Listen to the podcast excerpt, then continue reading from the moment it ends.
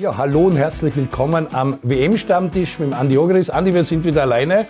Der Ausflug in die Otterkringer Brauerei war sehr schön, aber jetzt sind wir wieder an unserem heimlichen Stammtisch. Und äh, ja, wir warten auf die Semifinalpartien. Aber bevor es im Semifinale losgeht, wollen wir schon nochmal die Viertelfinal-Sensation besprechen. Und äh, die eine oder andere Überraschung ist definitiv da. Wie hast du die Viertelfinale gesehen? Wo fangen wir an? Sollen wir anfangen mit den Spanier, die äh, kein gutes Elferschießen gehabt haben? Was willst du gern? Welche Partie? Ja, weil, haben wir glaube ich eh schon einmal besprochen. Also diese Elfmeterschießen ist halt natürlich, äh, das, das kannst du nicht trainieren. Bis zu einem gewissen Grad, ja. Du gehst hin und machst, aber es ist dann eine ganz andere Welt, wenn du dann in, bei einem WM-Spiel in ein Elfmeterschießen kommst und du weißt, da geht es um alles. Diesen Druck kannst du nicht simulieren, in keinem Training. Du kannst da Sicherheit holen, wo es am ist. Aber wenn du am Weg zum Elfmeterpunkt bist, denkst du über so viele Sachen nach. Und du hast jetzt zum Beispiel, ich war immer so, ich bin angelaufen mit dem rechten Fuß und habe am links unten in die Ecken probiert zum Schießen. Das war für mich fix fertig. Aber am Weg dorthin hin zum Elfmeterpunkt denkst du über so viele Sachen nach. Wenn der Golmer die Ecken da dazu nicht lieber da in die andere Ecke Wirklich? schießen. Und dann verschießt du die meistens. Und das sind die Dinge. Und das kannst du dann im Training nicht simulieren. Und die, die Spanier haben einfach die Nerven weggeschmissen. Und man sieht aber auch äh, bei den meisten, dass die dann mit dem Druck nicht umgehen können. Die, die, die, schicken ganz einfach diese ganz jungen Buben dort rein in das, ins Feuer und lassen die die Elfmeter schießen. Nicht? Auch wenn das ein Luis Enrique ist, ja nicht einer, der jetzt nicht äh, so ist auf höchstem. Niveau wir, Profi wir haben ja, Es sind ja nicht nur die Jungen, die verschießen. Der Busquets hat ja dann auch verschossen, der hat Routine, der hat schon Europacup-Finale gespielt und, und, und. Aber das, was mir am meisten aufregt, ist diese wirklich vertrottelte Art vom Arena zu den Elfmeter. Da haut es mir den Vogel aus. Und wenn sie dann noch verschießen, auch, dann wäre ich ganz narrisch. Aber es ist schon so, wenn einer richtig Anlauf nimmt und mit vollem Hadern hingeht, weiß meistens der Rechtsschütze, er schießt uns den Gag. Weil wenn er, sonst geht es ihm im vollen Tempo nicht aus, weil sonst muss er am Fuß ein bisschen aufmachen, wenn er äh, ins rechte Eck Ja, platziert. aber du hast, und siehst, und da hast du schon wieder recht, wenn ich jetzt mit vollen Tempo anrenne und ich suche mir eine Ecken aus oder ich schieße mitten ins Gut, vollkommen wurscht, dann kommt dieser Ball mit 120 Stundenkilometer daher. Und Da acht kann von sich ins linke Eck. Da kann sich der Golmer schmeißen, so viel, dass er wieder schlagt Zeit, bevor der noch liegt. Und das ist die Wahrheit. Und jetzt rennen sie aber an, dann bremsen sie an, dann dann kurz trippen noch und tippen und einmal und dann einmal stehen bleiben und dann schwingen sie. Da kriegst du keinen Druck hinter den Ball. Wenn du dann nicht die Nerven hast, den Golmer auszuschauen, à la Messi oder so, wo der fast. der hat, oder, sitzt oder der nieder oder fällt um. ja in Ja, ja, Wahrheit genau. ein Professor in diesen Dingen. Aber selbst der hat dann verschossen, weil der Golmer lang stehen geblieben ist. Und dann kannst du nichts, wenn der Golmer die, die, die Nerven hat, dass er lang stehen bleibt, dann ist schwierig bei diesen Anläufen. Wenn wir beim Thema Elfmeterschießen sein, dann müssen wir gleich zu den Kroaten gehen. Weil die Geschichte ist natürlich Wahnsinn. Die Kroaten hat jetzt nicht jeder am Zettel gehabt. Die sind Vize-Weltmeister, also sind sie gefährlich, sind in der Nations League in der höchsten Spielklasse gegen Österreich auch gespielt, so wie der Weltmeister Frankreich. Und die haben jetzt fünf Spiele in Serie in der Verlängerung im Elfmeterschießen gewonnen. Fünfmal Elferschießen. Beim letzten Turnier und jetzt schon wieder zwei Turniere. Und die gewinnen die Elferschießen und kommen ins Elferschießen. Freuen sie wahrscheinlich sogar aufs Elferschießen. Jede Gegnermannschaft weiß, gegen die Kroaten will ich nicht ins Elferschießen gehen. Was zeichnet Kroatien so aus? Ist da der Goalie so gut? Sind die alle so nervenstark? Was, was macht das Geheimnis aus oder ist das Zufall, dass die fünfmal im Elferschießen weiterkommen? Nein, ich glaube nicht, dass das ein Zufall ist, aber das sieht man ja auch schon, dass diese, diese Mannschaft ist ja sehr routiniert und bringt halt sehr viel Erfahrung mit. Aber äh, der Modric, der Kovacevic, der Perisic, das sind alles gestandene äh, Spieler, die schon des Öfteren in solche Situationen waren. Und die kennen einfach, das merkt man halt irgendwie, dass die mit der Situation einfach besser umgehen können als viele andere. Und die, die haben keinen Bammel davor, wenn sie in einen Elfmeterschießen gehen. Du hast den Eindruck bei Kroatien, dass die sagen, also da hat man manchmal wirklich das Gefühl, dass glaubst, die spielen auf das Elfmeterschießen, was man nicht kann, aber sie haben aber dann am Ende des Tages kein Problem damit und haben halt hinten mit dem Kohlmann drinnen, der sich als Elfmeterkiller herausgestellt hat. Und auch so in die Spiele, wenn ich jetzt schaue, 0-0 gegen Marokko. So haben sie begonnen. Das war eigentlich ein Unspiel. Das habe ich noch in Erinnerung. Marokko hat das 0-0 gehalten. Äh, Kroatien hat nicht viel Turm, wollte das Turnier einstarten. Dann ein souveränes 4-1 gegen Kanada, weil jeder geschaut hat, Kanada stark, könnte Kroatien wehtun. Keine Chance, 4-1 gewonnen. 0-0 gegen Belgien, Vorrunde zweimal 0-0 gespielt.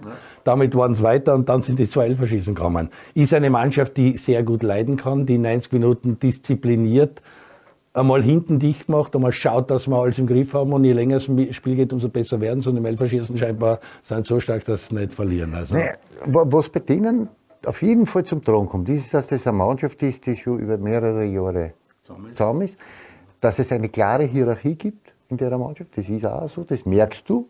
Die Jungen, die reinkommen, die müssen funktionieren und die funktionieren auch. Das ist, und da habe ich halt schon das Gefühl, dass da eine Einheit am Platz ist und die wollen unbedingt was beweisen. Und ich meine, meiner Meinung nach äh, ist es halt auch so, dass nach dem Vize-Weltmeistertitel sie mit dem jetzigen Wiederhalbfinale sehr wohl bewiesen haben, dass sie zur Weltspitze dazugehören. Mit dieser Mannschaft muss man sagen, da gehören sie zur Weltspitze dazu. Klar, wir haben alle, waren alle ein bisschen überrascht nach dem 0-0 gegen Marokko. Naja, ob sich das bei den Graten ausgeht, die sind überaltert und hin und her, was wir nicht alles gesagt haben, stimmt alles, müssen wir alles wegerwischen, weil die Marokkaner bestätigen halt jetzt, dass sie eine gute Truppen sind und dass es denen nicht so einfach ist, denen ein Tor zu machen. Modric ist auch so ein Name, den wir mehrmals besprochen haben. Auch, dass es für ihn wahrscheinlich gut ist, dass diese WM jetzt November, Dezember ist, weil da ist er noch richtig im Saft. Der ist 37 Jahre, ist auch unglaublicher Führungsspieler für diese Truppe. Das merkt man auch, so wie es der Messi oder Ronaldo bei Portugal und Messi bei Argentinien waren. Und du hast gesagt, der Tormann großartig, die Verteidigung passt. Auch ein Österreich-Anteil dabei, weil natürlich der Kovacevic in Linz geboren ist, auch der Susic äh, in Linz geboren ist, dann über Umwegen jetzt bei Salzburg spielt. Budimir, glaube ich, ist irgendwann zum Lasker mal kommen, Nachwuchsakademie. Da ist auch ein bisschen Österreich drin. Und natürlich, wenn ich mir jetzt anschaue, Marokko und Kroatien und Frankreich, Kroatien hat eine große Gemeinde in Wien und es werden sehr viele Österreicher jetzt Kroatien die Daumen drücken, weil eben das der äh, europäische Verein ist, der den Österreichern, den Wienern wahrscheinlich am nächsten ist. Am nächsten ist, genau. So wird es auch sein. Und du hast ja auch gesehen, jetzt nachdem sie aufgestiegen sind, was da für Feierlichkeiten stattgefunden haben in Wahrheit wirklich fast alles positiv, ohne irgendwelche Zwischenfälle. Im Gegensatz, wenn du schaust, was die Marokkaner in Paris aufführen, ist ja, ich meine, anstatt dass man feiert, macht man da der Trara. Das finde ich blöde, aber gut, das ist halt einmal so. Aber wenn du die Kroaten bei uns jetzt siehst und du weißt, dass da im 16. da die Welt untergeht, da glaubst du, bist in, in kleinen Zagreb. Nicht? Also, da geht schon was an die feiern halt richtig gut und die Mannschaft gibt es auch her muss man Wir haben eben gesagt, Argentinien, Frankreich, England, Brasilien, das sind einstellig in der Weltrangliste. Ja. FIFA-Weltrangliste ist Kroatien die Nummer 12, ja. nur Nummer 12, auch wenn es Vize-Weltmeister ja. sein, wenn sie in der Nations League in der höchsten A-Gruppe spielen. Jetzt treffen sie auf Argentinien und wenn man mit Kroaten spricht, äh, dann sagen sie, na, Argentinien liegt uns. Die haben wir schon vor vier Jahren aus dem Weg geraumt, drei Jahre. Also Argentinien tut uns gar nicht so weh, weil Argentinien können wir, Argentinien wissen wir, wir spielen, Argentinien, da haben wir einen Plan. Mhm. Aber glaubst du, dass das wirklich so ist, dass Kroatien jetzt auf einmal das System umstellt oder werden die einfach weiter so spielen, wie es jetzt vom 0-0 Marokko, 0-0 Belgien über die Partie Japan, Brasilien immer versucht haben, einmal zuerst kein Tor zu kriegen und ins Verlängerung zu kommen? Na, ich glaube, das tut einfach ihre Stärken liegen. Ne? Die sind in der Defensive sind sie richtig gut aufgestellt und sind top organisiert. Du merkst halt, dieses System. Besser wie Argentinien. Ich glaube ja, ich glaube ja. Also man, das ist, was Halbfinale da können wir keine Prognosen mehr machen und da kann man auch nicht sagen, ich bin davon überzeugt, dass Argentinien das gewinnt, weil das da im Halbfinale, da kommen die Nerven dazu, Tagesform und und und. Man wird sehen, wie gut oder wie schlecht Kroatien in Messi aus dem Rennen nehmen kann, weil das ist halt dasselbe wie bei Frankreich. Frankreich hat den Mbappé, der ist überstrahlt. Ja, bleib, bleiben wir bei dem Duell. Ist der Messi mit halt Modric zu vergleichen? Seien das beide für ihre Mannschaften derart wichtige Schlüsselspieler? Ist der Modric genauso wichtig für Kroatien, wie es der Messi für Argentinien ist? Oder ist der Messi für Argentinien schon nochmal mehr der Chef am Platz? Ja, ja, das, das, das traue ich mir zu behaupten, dass der, der Messi dann trotzdem der Spieler ist, der dann am Ende des Tages den Unterschied ausmachen kann. Was bei Kroatien wiederum der Fall ist, ist Modric, wir brauchen nicht reden, was das für ein Kicker ist, aber du hast daneben noch den Brozovic, der extrem gut arbeitet, der viel Löcher in der Defensive stopft, viele Zweikämpfe gewinnt und darüber hinaus noch kicken kann, auch gut hat, die Pässe in die Tiefe spielt. Also da haben wir schon, das, ist, das wird sie Paare halten. Ich glaube, Messi und die zwei im zentralen Mittelfeld, da wird es darauf ankommen, wer hat den besseren Tag. Und da wird die Entscheidung liegen. Das ist Argentinien die Nummer 3 der Welt und Kroatien die Nummer 12 der Welt. Also so gesehen müsste Argentinien Favorit sein, aber ich bin hundertprozentig bei dir. Im Halbfinale, da wollen eigentlich alle Mannschaften hin. Dann sagst du immer meistens, wenn ich schon im Halbfinale bin, will ich ins Finale und wenn ich im Finale bin, will ich gewinnen. Also jetzt sind vier Teams da, wo eigentlich jedes Team nur mehr ein Ziel hat, Weltmeister zu werden. Also da willst du jetzt ins Finale und im Finale willst du natürlich nicht verlieren, sondern jetzt sind wir in der Phase, wo die vier überblieben sein und wo Marokko die große Sensation ist und das Duell Kroatien, Argentinien, wie gesagt, auch schon 2018 in der Co-Phase stattgefunden hat, Kroatien souverän gewonnen hat, dann gegen Frankreich verloren hat. Jetzt ist quasi für die Argentinier das eine Revanche, weil so oft spielen die nicht gegeneinander, aber die Kroaten, Fans und so sagen, na, Argentinien, die liegen uns. Das wollen wir, die kennen wir, da wissen wir, was wir zu tun haben. Naja, haben die verschiedenste Spielsysteme oder glaubst du, warum, warum sind die so überzeugt? Oder ist das einfach die Nein, Geschichte? Weil die, weil die, schau, das, ich meine, das gilt eh für alle, aber, aber das, was die, die, diese Südamerikaner Amerikaner überhaupt nicht, das haben wir jetzt auch bei Brasilien gesehen, ist, wenn die Spieler permanent lästig sind, wenn die permanent hinten drauf sind, wenn die permanent Druck ausüben auf die,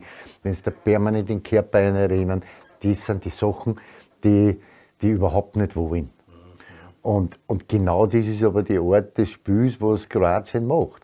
Und das wird dann wiederum jetzt entscheidend sein, wie weit kriegen die Argentinier das in den Griff. Und wie gesagt, ich, ich glaube auch, dass Argentinien, Kroatien liegt.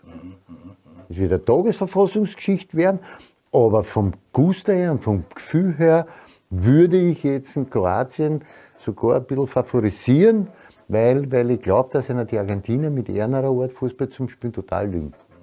Kroatien, du hast noch gespielt gegen Jugoslawien, da war noch praktisch, und da waren das die Zauberer vom Balkan, da war das, das die Brasilianer Europas, hat man sie immer genannt, weil sie einfach balltechnisch extrem gut sind, alle elf Spieler, die am Platz sind, kennen mit dem Ball alles, also ist das ein bisschen unser Brasilien und spielt jetzt quasi Europas Brasilien gegen Argentinien, ist das auch so geblieben, haben da die Kroaten den meisten Anteil gehabt an dem jugoslawischen Spiel, vom, das du noch kennst, bis 1992 und 90, wo Osim noch gesamt, oder sind da die Serben, ja, das, also wie das alles noch gemischt war, wie das ja. noch immer alles Jugoslawien war, die waren schon richtig gut, weil der serbische Nationaltrainer, der Dragan Stojkovic, ich habe gegen ihn gespielt, den ganzen Nachwuchs, das sind selber Jahrgang.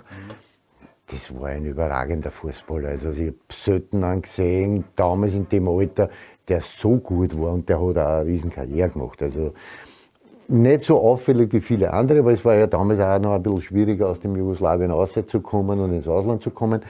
Aber das war ein Riesenkicker, aber da waren zusammengewürfelt, war das natürlich eine, da hat einen Sechser, Katternetz hat der Kassen, Alter, das war ein Kicker, da musste ich, da haben wir, ich kann mich noch an einen erinnern, gegen den haben wir gespielt, der hat link, links außen gespielt, ja. Semir Duze hat der Kassen, ja, ja. Alter, der hat, erste Halbzeit, glaube ich, in, in Biesinger schwindelig gespielt und zweite Halbzeit in Adnerberg schwindelig gespielt.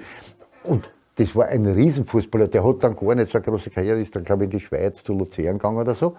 Aber war ein fantastischer Fußballer. Und das ist schon, das siehst du auch heute. Die kennen alle super kicken, die machen technisch ganz, ganz wenige Fehler.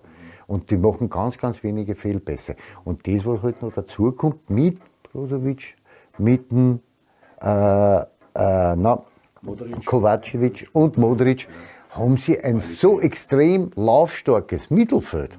Und die eigentlich sich nicht scheuen, in die Zweikämpfe zu gehen und darüber hinaus dann die Ball noch schleppen können und in der Offensive auch noch eine Sachen machen. Also da wird es wirklich interessant weil du das sagst, Duce Adner. Wenn man Peter Adner hört, wenn der nämlich den Auftrag kriegt hat, 90 Minuten aus dem Spiel nehmen, dann hast du auch große Stars zum Teil nicht mehr gesehen. Aber wenn sich dann einer durchsetzen kann, dann weißt du, dann hat er besondere Qualität, dass der Duce da durchkommen ist. Es ist sich nicht einmal dann ausgegangen, dass der Peter irgendwann einmal einen Foul macht an den oder so. Der war so gut. Am linken Fuß unglaublich. Und der Peter wollte der umschneiden. Der hat gesagt, ich muss ihn mit irgendwann einmal umschneiden, weil der macht mit deppert. Es ist sie am Ende des Tages nicht ausgegangen. Der hat beide, erste Halbzeit die Biesinger, zweite Halbzeit die Ratner hergelegt auf Hochglanz. Mir geht es ähnlich wie im Andi Ogris. Ich war dazu mal auch dabei in Belgrad, wie Österreich zum letzten Mal gegen Jugoslawien gespielt hat. Teamchef Ossim bei Jugoslawien auf der Bank, ein Meisterstratege unter den Trainern. Dann ist das auseinandergefallen. Jugoslawien ist nicht zur Europameisterschaft gefahren. Ja, ja, da genau. Andi Ogris, Torschütze Andi Ogris. Torschütze Andi Ogris, dann, dann drei Jahre oder vier Jahre. Ja, ja, ja. Also das war die alte Zeit von Jugoslawien. Jetzt ist Kroatien im Halbfinale, Kroatien, Argentinien, haben wir besprochen. Aber die Sensation ist Marokko. Und was wir von Marokko gegen Frankreich erwarten wollen, nach der Pause bleiben Sie dran. Ja, hallo und herzlich willkommen zurück am WM-Stammtisch beim Andi Ogris. Andi, jetzt haben wir lange über Kroatien und Argentinien gesprochen. Die Nummer 3 Argentinien gegen die Nummer 12 Kroatien, der Vize-Weltmeister. Wie ist denn dein Tipp? Ich glaube, du hast äh, Kroatien nicht auf der Rechnung gehabt, dass sie ins Halbfinale kommen. Du hast, glaube ich, auf die Brasilianer gesetzt. Brasilien setzt sich durch. Am Ende ist es dann 5-3 nach Elfmeterschießen ausgegangen für Kroatien. Kro äh, Argentinien hast, äh, glaube ich, Argentinien sagt, die setzen sich ja. gegen die Holländer durch. Ja. Hast, glaube ich, nach 90 Minuten gesehen, war ja. dann enge Partie mit dem 2-0, die waren durch, dann 2-2 Weghorst und dann Verlängerung und Elfmeterschießen. Also jetzt haben wir Kroatien gegen Argentinien. Dein Tipp, wer zieht ins WM-Finale ein? Wie gesagt, also ich bin davon überzeugt, dass, also überzeugt bin ich nicht, weil in einem Halbfinale ist natürlich alles möglich. Aber mein Guster favorisiert ein klein wenig die Kroaten. Mhm. Weil sie schon im letzten WM-Finale waren, ja. wissen, wie WM-Finale geht. Und ich glaube, dass aus dem Bewerb haben. Okay. Ich glaube, das sind natürlich. Also bist auch einer, weil das ja. sagen viele Kroaten, die liegen uns, die kennen wir, das wissen wir. Dein Tipp, wie nach 90 Minuten oder setzt die Serie fort und die gewinnen zum sechsten Mal nach Verlängerung erst im Elferschießen? Ich gehe auf ein Elferschießen. Ich, ich okay. glaube, dass die Partie nach 90 Minuten 0-0 steht. Und am Ende geht es dann ins Elferschießen, wie egal. Wahnsinn. Da werden wir eh noch ein bisschen drüber reden, oder reden wir gleich drüber. Das heißt, Elferschießen setzt sich dann äh, Kroatien durch und hat das sechste Spiel in Serie, drei Welt, zwei Weltmeisterschaften hintereinander, wo sie im Elferschießen aufsteigen. Argentinien hat auch im Elferschießen gewonnen. Argentinien war auch relativ souverän im Elferschießen, das war keine Zitterei, hat mit Messi an, der vornweg marschiert. Der Neymar wollte den letzten Elfer schießen, der hat nicht mehr schießen braucht. Also das ist schon auch etwas, da geht der Messi als erster hin. Ja. Und ist es ein Vorteil, wenn der erste Schütze gleich trifft und du im Elferschießen 1-0 voranlegst? Ist es ein Vorteil, wenn, wenn, wenn praktisch, oder sag mal so, bist du ein Fan des Elferschießens nach Verlängerung oder ist deiner Meinung auch so, was vieler Meinung ist, meine Meinung übrigens auch, 90 Minuten, inzwischen eh 106 oder 107 Minuten, dann gleich Elferschießen, weil die zweimal 15 Minuten man sie in Wahrheit sporen, weil es spielerisch nicht mehr viel bringen. Oder bist du schon der Meinung, da gehört zweimal 15 Minuten nachgespielt oder zweimal 17, wie es heute ist, und dann erst das Elferschießen? Also ich war immer eigentlich dafür, dass man da noch nach den 90 Minuten eine Verlängerung spielt und wenn die nicht entschieden hat, dann halt Elfmeterschießen. In der heutigen Situation mit diesen langen Nachspielzeiten würde ich mich umdrehen und würde sagen, nach den sogenannten 90 Minuten unentschieden sofort Elfmeterschießen. Weil es in Wahrheit ja keine 90 Minuten mehr sind, sondern meistens in der ersten Halbzeit 8 Minuten Nachspielzeit, in der zweiten Halbzeit 10 Minuten Nachspielzeit. Das heißt, du hast schon fast die Verlängerung erinnern. Also ich würde nach Schlusspfiff unentschieden sofort Elfmeterschießen machen. Und man könnte ja dank der XXL-Nachspielzeit, das ist ja etwas, was diese WM einfach gebraucht ja. hat und das die ersten Spiele auch nicht bekannt war, sondern wir ja gleich gemerkt haben, hallo, das ist irgendwas anderes, die lassen wirklich einspielen und die Spieler haben es auch gleich kapiert, dass Zeitschienen nichts mehr macht, dass man vielleicht dann sagt, okay, jetzt auch noch 108 Minuten quasi noch immer X, dann haben wir noch 5 extra drauf oder so, aber es gibt dann gleich 11 Schießen und keine 2 mal 15 Minuten Verlängerung. Ja, genau. Also mit XXL Verlängerung dann gleich 11 Schießen. Würde ich sofort auf 11 Schießen gehen, ja. Und äh, das mit dem, Eins, mit dem ersten, der trifft, macht das einen Rucksack für die andere Mannschaft? Oder natürlich, natürlich. Wenn du, wenn du startest und der erste vom Gegner haut einem schon eine, dann bist du ab dem Zeitpunkt bist du schon unter Druck. Und du musst nachziehen. Und weißt du, wenn der erste den schon getroffen hat und du verschießt den ersten, dann hast du schon immensen Druck, weil wenn der, der zweite eine hat, dann ist schon, das ist schon fast erledigt. Wir haben es schon gesehen mit Kroatien 0-0 Marokko, 0-0 Belgien. Wir haben am Anfang gehabt viele 0-0 und entschieden. Jetzt haben wir viele Elfmeterschießen. Sowohl Argentinien als auch Kroatien sind ins Halbfinale mit Elfmeterschießen eingezogen. Schauen, ob sie das durchzieht, ob wir da noch einige sehen. Ganz anders Frankreich. Die haben noch kein Elferschießen gehabt, die haben noch keine Verlängerung gehabt. Der Weltmeister bisher eine Niederlage Tunesien, haben wir schon abgesprochen. Der zweite Anzug, der passt nicht. Neun neue Spieler, wieder zurück, dann 3-1 gegen Polen, 2-1 gegen England. Ja, das müssen wir lernen besprechen. Elferschuss von Kane. Wie ist dir da gegangen? Weil du hast ja, das war dein WM-Finale, du hast gesagt, wer das spielt, gewinnt, wird Weltmeister. Ja. Mit leichtem Plus für die Franzosen, ja. aber die, Ital die Engländer hätten es auch drauf. Der erste Elfer super geschossen, wie man Elfer schießt, genau. und den zweiten haut er drüber. Was ist da passiert? Dann ist das typisch England oder was sagt man dazu? Naja, anscheinend, anscheinend hat sich dieses, dieses Elferschießen-Trauma bei den Engländern wieder zurückgespielt. Nach dem ersten Elfmeter habe ich mir gedacht, bumm, super, der Kane, wie der den reingehauen hat, war, weil das darf man nicht vergessen. Im Tor bei Frankreich Loris. spielt der Loris und das ist Clubkollege vom, vom Harry Kane. Und wenn der Elfmeter trainiert, oder in Larissa vielleicht auch hier und da mit drinnen steht. Also der kennt er in- und auswendig und den Elfmeter dann so eine zum Hauen. Aber beim zweiten hat er dann halt angefangen zum Nachdenken. Und da, dass ich denke, ist er mitten ins Goal und unter die Latten und hat ihm aber... Sehr kurzen Anlauf und dann einfach ja.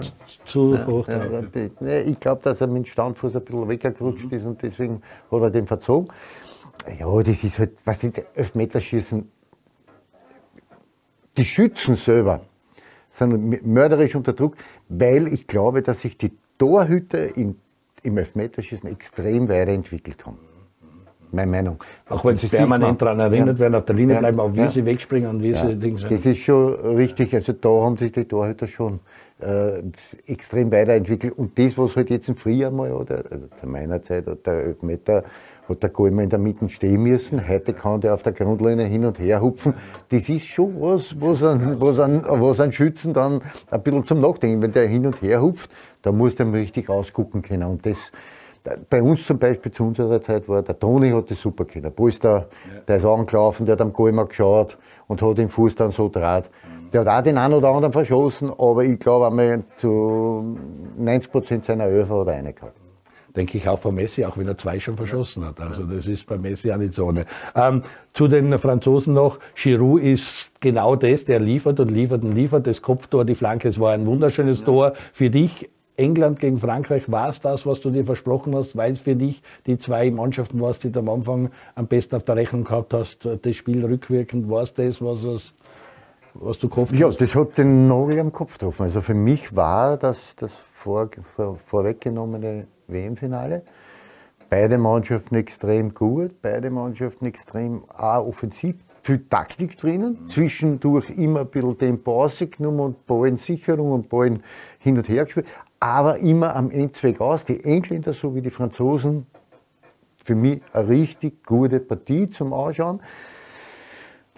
Ich glaube aber, dass ich da sogar als Ergebnis der Roten mit 2 für Frankreich und äh, bin froh darüber, dass die Franzosen weitergegangen sind, obwohl es den Engländern genauso verguntet. Also ich bin davon überzeugt, dass ich da den neuen oder alten Weltmeister gesehen habe. Gut, Frankreich ist die Nummer vier der Welt, Argentinien die Nummer drei. Das heißt, vom Ranking her der vier Halbfinalisten ist Frankreich eigentlich hinter Argentinien und spielt jetzt gegen die Nummer 22 der FIFA-Weltranglisten. Und das ist die wahre Sensation. Wir sind am Stammtisch gesessen, Manfred Schack, du, ihr habt gesagt, ja, der afrikanische Fußball hat aufgeholt. Auch Marokko als arabische Mannschaft mit einem Trainer, das erste Mal einer aus, aus Afrika, ähm, auch ein Araber. Das ist so, dass äh, die schon aufgeholt haben. Achtelfinale, Viertelfinale geht sich aus, aber Halbfinale ist da, seien wieder Europäer und Südamerikaner untereinander. Jetzt ist Marokko da. Was macht Marokko so speziell? Und warum ist jetzt Marokko der Liebling vieler Zuschauer? Weil man hilft zum Außenseiter und das ist 22 FIFA, die sind eine Sensation und haben erst vom Gegner ein Tor gekriegt und das war Eigentor. Also die müssen nicht was richtig machen. Naja, sie äh, extrem überraschend. Klarerweise haben wir nicht auf der Rechnung gehabt. Wir haben gewusst, dass sie gut sind. Wir haben gewusst, dass sie viele gute Einzelspieler haben, weil der, der, der, der Großteil dieser Mannschaft spielt bei den Top-Adressen in Europa. Also bekanntest ist natürlich Hakimi, Paris Saint-Germain, brauchen wir nicht reden, aber Dormau, Stürmer, Sevilla, Bari-Stürmer, also richtig gute Leute. Genau, am Rabatt im Mittelfeld einer um und auf und eigentlich eher ein Regulator, der das Spiel äh, entweder schnell oder langsam macht. Äh, extrem guter Spieler. Und da sieht man halt, was für Qualität das haben. Und jetzt, jetzt können wir halt leicht darüber reden, weil sie, weil sie wenig Tor kriegen. Mhm. Und das ist einer, du magst einer extrem schwer ein Tor. Das einzige Tor, was bis jetzt gefressen haben, haben sie sich selber gemacht. Und das ist, zeichnet dann schon eine aus, eine Mannschaft. Und das weiß auch jetzt natürlich Frankreich. Und wir brauchen nicht darüber diskutieren, Marokko, Frankreich, ich glaube, es leben mehr Marokkaner in Paris als, als Franzosen. Ja. Also da wird Frankreich da richtig, hat richtig Angst, Paris. Richtig Feier in der Partie drinnen sein. Am Ende des Tages hoffe ich, hoffe ich, weil ich Frankreich-Fan bin und bei Frankreich als Weltmeister prognostiziert habe, dass am Ende Frankreich das schafft. Aber es wird schwierig. Es wird Aber einer der Stars dieser Truppe ist Borner, also der ja. Tormann. Der hat sich schon ein bisschen eingespielt in die ins All-Star-Team, auch der kroatische Goalie, der Loris, also die Torleute sind noch nah, wenn es Elferschießen geht, werden immer Helden geboren und das sind meistens die Torleute, genau.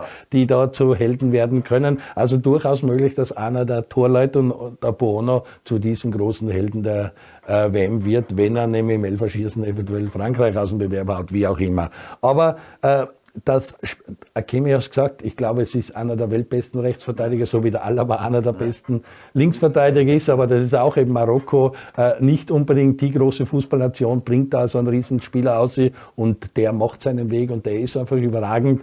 Der Tormann ist überragend, aber auch der, das Tor, dieser Kopfball. Ich meine, es war ein schwerer Fehler des Tormanns von, von Portugal, da braucht man nicht reden. Der hat sich einfach verflogen, ja. aber im dritten Stock, wo der, der, der Stürmer dahergekommen ist. War ein Wahnsinn. Ich meine, der ist ja einmal, der ist einmal, der, der Yusuf, der ist ja, der ist ja, glaube ich, 1,92 hoch vom Startweg und der war, ich, ich weiß es nicht, es hat keiner gemessen, ich bin ein bisschen überrascht, dass keiner gemessen hat, wie hoch der gesprungen ist, aber der war ja gefühlt eineinhalb Meter noch in der Luft. Also das heißt, er war fast im ersten Stock oben. Er war auf jeden Fall bis zu den Schultern über der Latte. Und den Ball, da hat sich halt der Turm verschätzt, weil er glaubt, dort kommt keiner hin.